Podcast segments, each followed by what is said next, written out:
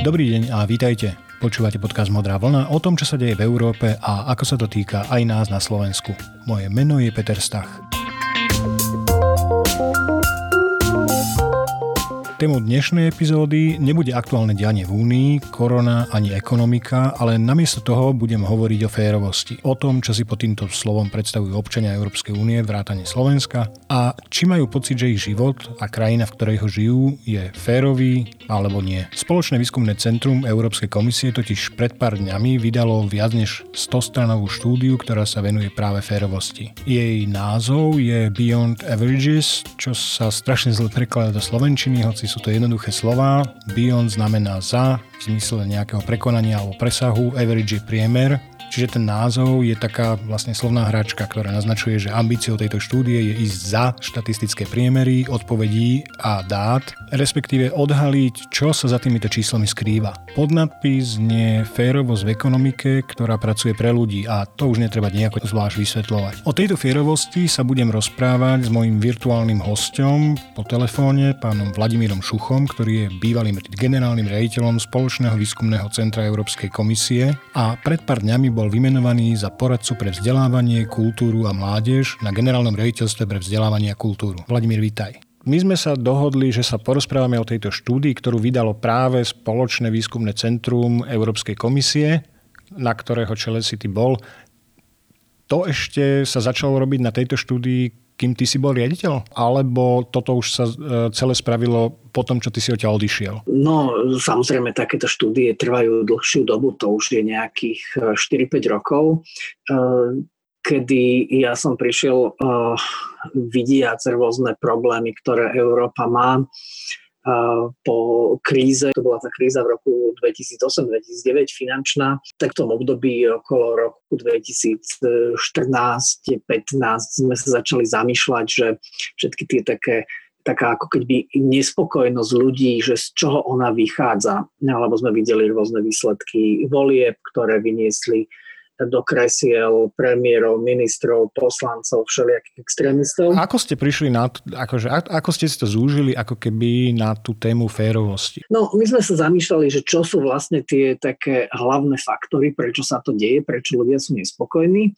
A jedna z takých vecí, ku ktorým sme prišli, je, že e, narastá pocit neférovosti v spoločnosti. Že teda tento pocit je taký akutný tak sme vlastne si položili otázku, čo to je férová spoločnosť. Čo to znamená férová spoločnosť? Pre mňa ako, ako laika, čisto keď sa bavíme o slove férovosť, tak ho tak intuitívne vnímam ako nejaký druh e, spravodlivosti. Áno, ako keby áno, je to... to úsilie, ktoré ja vkladám do mojich snažení v živote, takže sa mi to nejako vráti že, že, že je to férové, pokiaľ mám pocit, že sa mi to vracia a nie je to férové, pokiaľ mám pocit, že nie. Alebo teda možno, že pokiaľ mám pocit, že iným sa vracia viac. Áno, no to je, to je, to, to je ten problém, že férovosť sa ako keby nedá definovať a je veľmi ťažké ju definovať ale máme veľmi, veľmi silne vyvinutý zmysel pre neférovosť a pre teda ten pocit, kedy si myslíme, že už to, čo sa deje, nie je férové. Takej krivdy, pocit a, krivdy nejakej. Áno, áno, no a tam je taký, taký svetoznámy experiment uh, ohľadom férovosti, bol robený s opicami a ten experimentátor mal v takých boxoch uh, sklenených dve opice a vždy tá opica mu mala podať kameň a keď podala kameň, tak dostala mrkvu alebo, alebo uhorku. Potom zrazu po niekoľkých opakovaniach jednej opici začal dávať hrozno a tej druhej pokračoval s tou uhorkou. No a už po prvom raze, keď sa akoby za rovnaký čin tá druhá opica dostala niečo, čo, čo sa dalo považovať za lepšie, tak táto tak zazerala, bola veľmi nespokojná a po treťom raze e, dostala úplne hysterický záchvat, že chcela rozmlatiť celú tú, e, tú testovaciu skrinku a za všetko, čo mala, tak do toho experimentátora to začala hádzať. Čiže ono to nie je len medzi ľuďmi, že sme veľmi citliví, ale dokonca aj opice e, sú schopné tú, tú, tú férovosť vycítiť alebo neférovosť vycítiť a veľmi prudko reagovať. No ja som si uvedomil, keď som si pozeral tú štúdiu, že, že vy ako keby hneď z začiatku ste, ste riešili jeden problém a podľa mňa je to zaujímavý problém A ty si to teraz ako keby, že, že tak načal, keď si hovoril, že ľudia cítia férovosť alebo neférovosť. A podľa mňa ten problém by sa dal zhrnúť tak, že na jednej strane férovosť je pocitová vec, je to subjektívny pocit. Na druhej strane zase vedecká štúdia by mala sa opierať aj o nejaké že tvrdé dáta. Vy tam e, na, v, jednej, v jednej časti, v jednej kapitole pracujete s tými mekými dátami. To znamená, že pýtate sa ľudí, čo, čo cítia, ako, ako to vnímajú. Ale aké ste tam našli tvrdé dáta? Tak ono aj tie prieskumy sú vlastne tvrdé dáta. Napríklad jeden z takých prieskumov, ktorý mňa dosť zarazil, bol ten prieskum dôvery medzi ľuďmi kde Slovensko vyšlo ako krajina, kde najmenej ľudí verí iným ľuďom.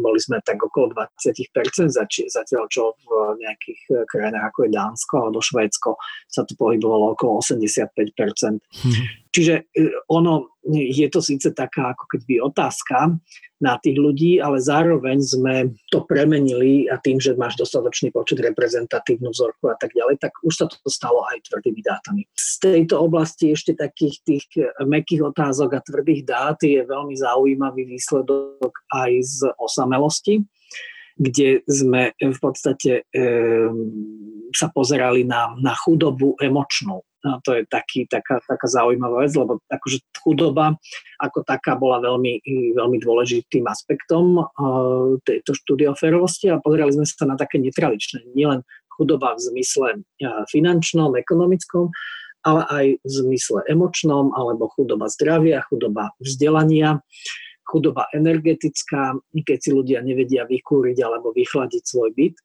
No a keď sa vrátim k tej, e, k tej osamelosti, tak až 20% ľudí trpí v Európskej únii sociálnou izolovanosťou alebo osamelosťou, čo bolo rovnako. Tam sú dva aspekty. Jeden aspekt je sociálna izolovanosť. To sa robilo tak, že ľudia uvádzali koľkokrát majú kontakty s priateľmi alebo rodinou do mesiaca.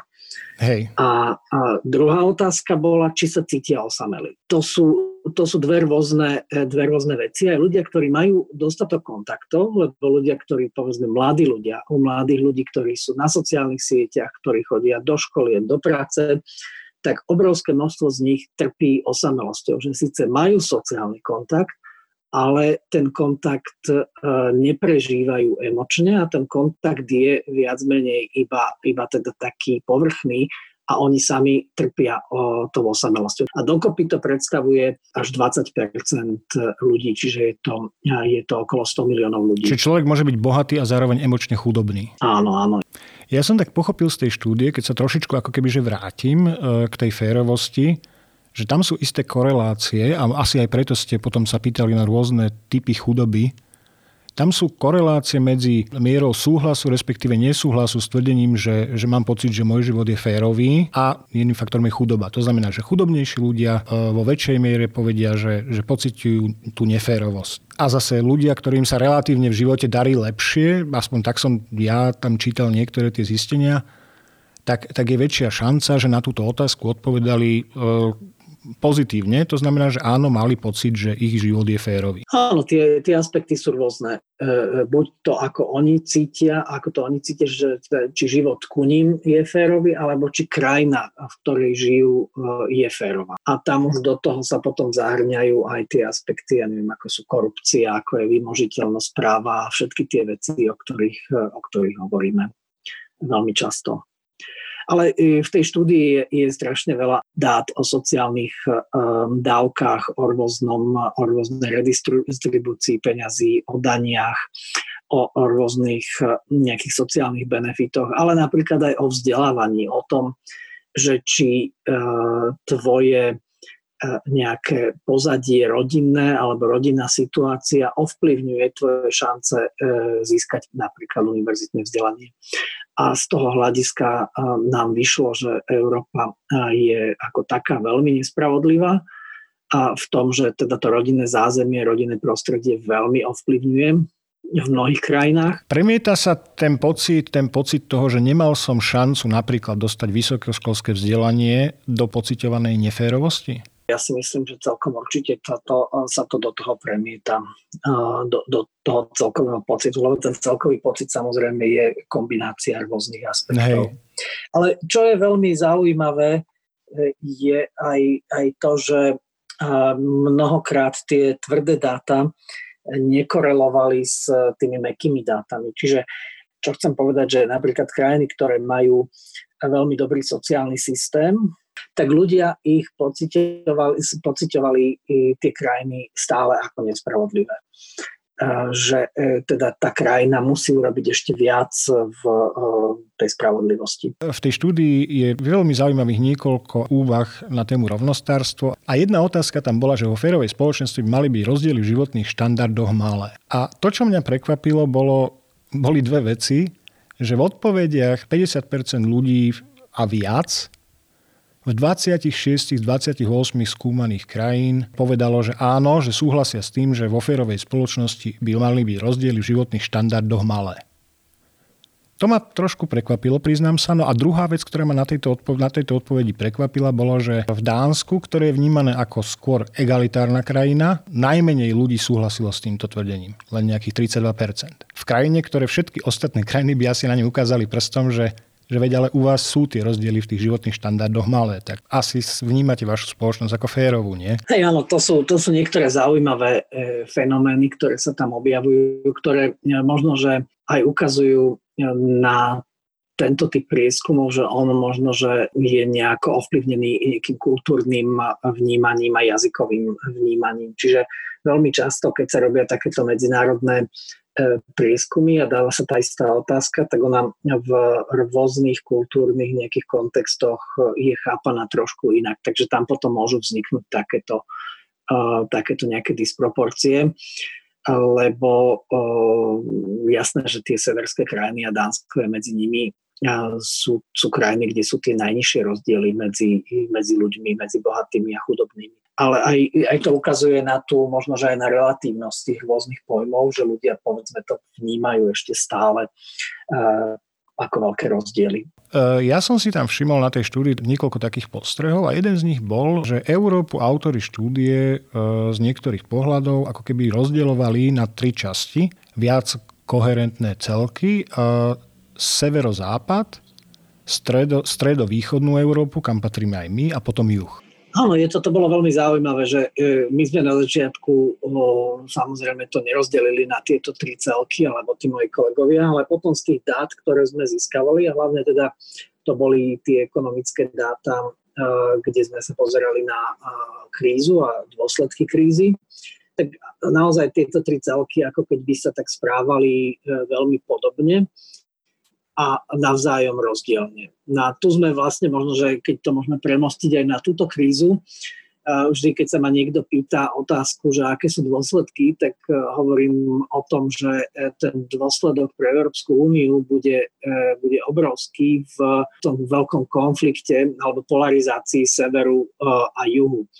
Lebo ak si si všimol, tak tam v niektorých tých údajoch je možné vidieť, že vlastne ten juh Európy nedobehol ten zvyšok Európy, teda ani nás, ani tú západo-severnú časť e, Európy ekonomicky.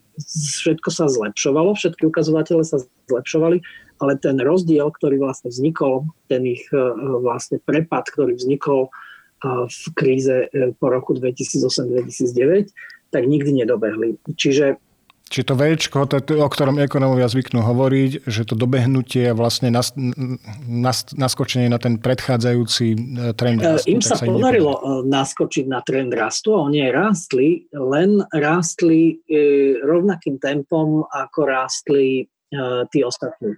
Že to, čo tam chýbalo, ten prepad, tak ten sa im nepodarilo vyrovnať. Ako keby, že, no, hej. Áno, áno. No a vlastne teraz v tejto kríze E, koronovej. Opäť sú to hlavne e, Taliansko, Španielsko, e, dve veľké krajiny juhu Európy, ktoré mali najväčší prepad a majú najväčšie, mali najväčšie problémy. Čiže opäť sa to prehlbí, takže je to, je to ako keby ďalší taký E, úder pre nich, e, ktorý môže mať veľmi vážne dôsledky aj sociálne, ale aj politické.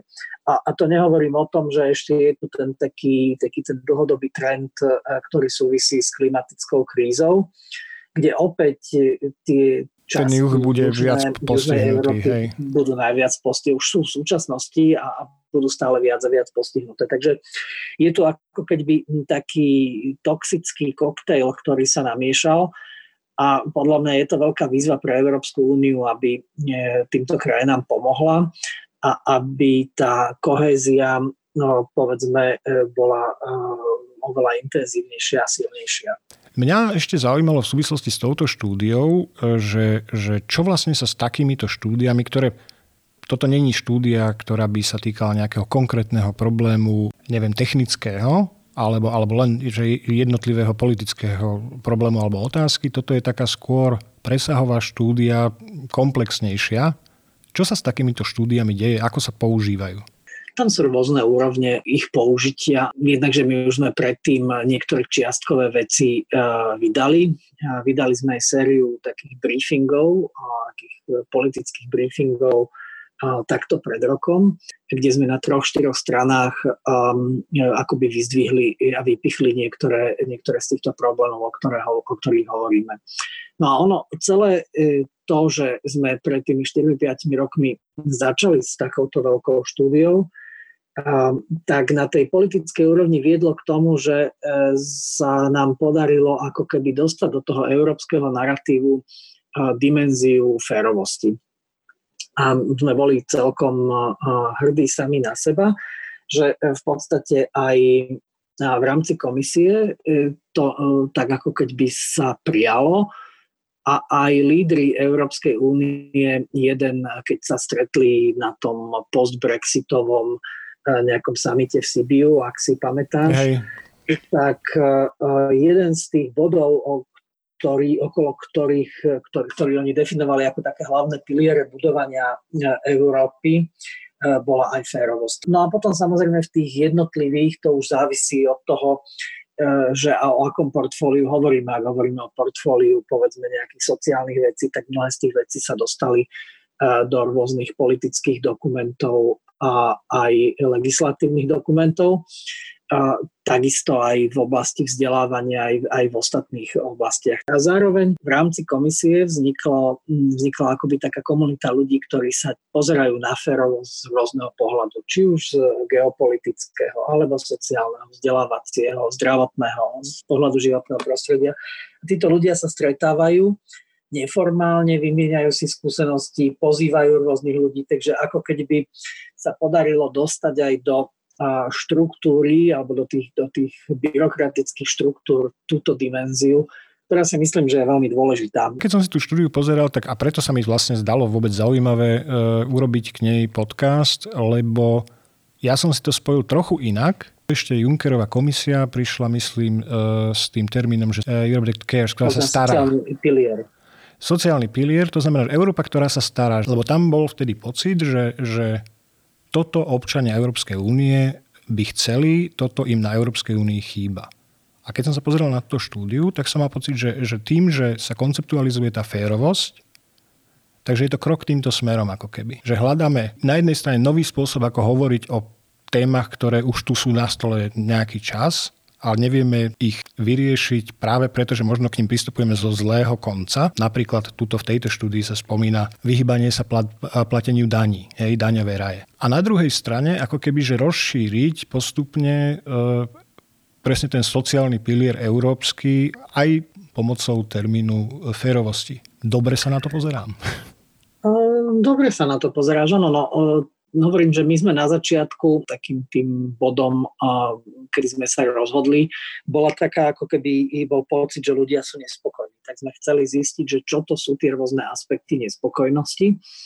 A teda jedným bola férovosť. A tak sme sa dostali ku komplexnosti férovosti a vyústilo to do toho, že Európa, ktorá hľadá ako keby ten svoj politický narratív do budúcnosti, nám sa zdalo, že e, vlastne tá férovosť sa ponúka akoby unikátny narratív pre Európu, ktorý bude inkluzívny pre všetkých ľudí, bude dostatočne dynamický, lebo to, čo je férové v Bruseli, sa nemusí zdať férové e, byť v Bratislave, to, čo je na Slovensku, e, je trochu iné ako vo Fínsku, čiže bude to mať aj ten svoj regionálny, lokálny, štátny kontext a zároveň zápas o férovejšiu spoločnosť, férovejšie vzťahy nikdy neustane, lebo je to, je to, dynamická, je to dynamická vec. Je to presne tak, ako si povedal, je to zápas o férovejšie a férovejšie vždycky sa dá. Áno, áno. A, a zdalo sa nám, že aj v kontexte geopolitickom by to mohol byť taký zaujímavý fenomén odlíšenia sa Európy a Európskej únie povedzme od Spojených štátov na jednej strane a Číny na druhej strane. Toto je možno už na samostatnú debatu, ale tá európska identita ako keby vznikala práve pod tlakom týchto dvoch veľmocí. Tak iste v tom globalizujúcom svete e, samozrejme, že e, my kultúrne aj ja neviem, nejakou výbavou e, máme e, bližšie e, v rámci Európy sami k sebe, ale, ale možno, že nie len, lebo povedzme, viem si predstaviť, že podobné hodnoty s Európou budú zdieľať e, Austrália alebo Kanada, Nový Zéland, ale aj krajiny, a tu, tu, tou Európou, tu myslím aj krajiny Európy i za hranicami Európskej únie.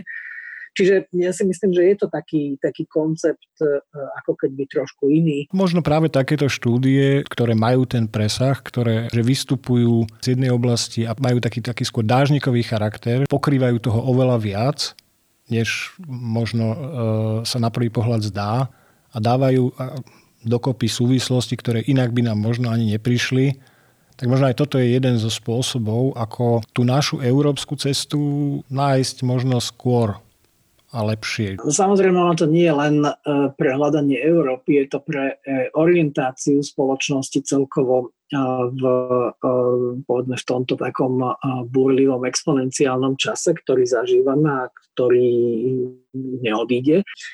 Jednoducho my potrebujeme robiť nadrezortné preklenovacie štúdie, ktoré eh, sa dívajú na veci, že jednoducho my nevystačíme, tak ako sme v minulosti vystačili s eh, jednotlivými vednými odbormi, s jednotlivými témami, aby sme nejakú vec vyriešili.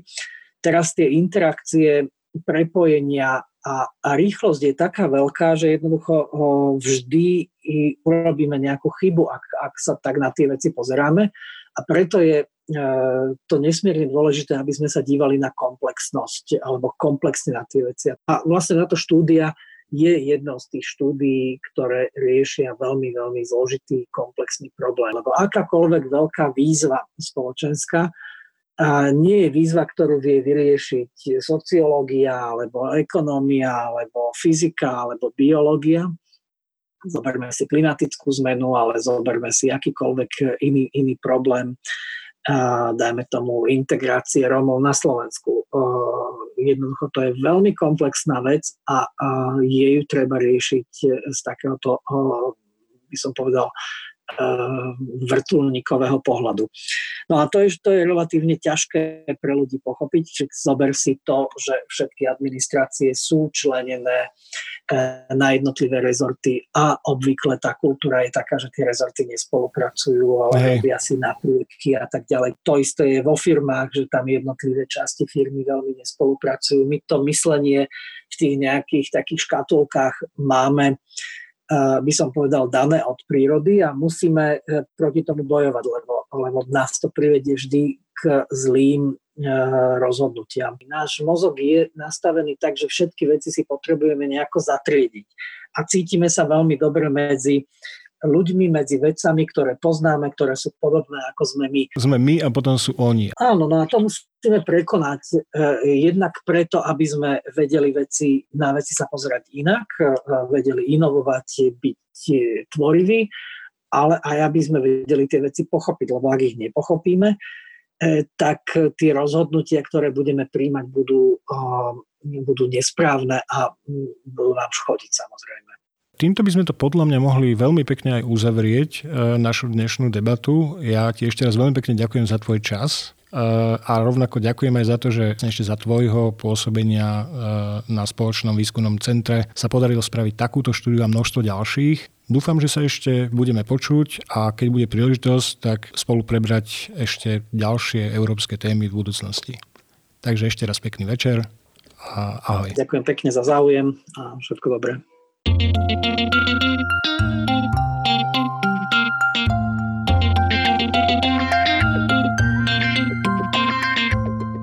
Toľko modrá vlna na dnes. Teším sa, že ste si našli čas na počúvanie a dúfam, že vás to bavilo. Ak počúvate alebo chcete počúvať modrú vlnu pravidelne, pozývam vás aj na moju stránku www.modravlna.eu. Nájdete tam nie len všetky doterajšie epizódy, ale aj prepisy väčšiny z nich, pokiaľ ste viac zvyknutí čítať. A pridal som tam nedávno aj odkazy na moje publikované články k európskej a slovenskej politike. Navyše na stránke sa môžete prihlásiť aj k odberu newsletteru, čo vám v tejto chvíli zabezpečí avizo v e-maili vždy po vydaní novej epizódy podcastu. Ak sa vám dnešná epizóda páčila, alebo ak máte nejaké postrehy alebo pripomienky, budem rád, ak mi napíšete na adresu newsletter zavináč modravlna.eu. Samozrejme budem sa tešiť, ak Modrú vlnu odporúčite aj vašim priateľom a známym. Modrú vlnu nájdete aj na denníku SME na adrese podcasty.sme.sk. Do počutia.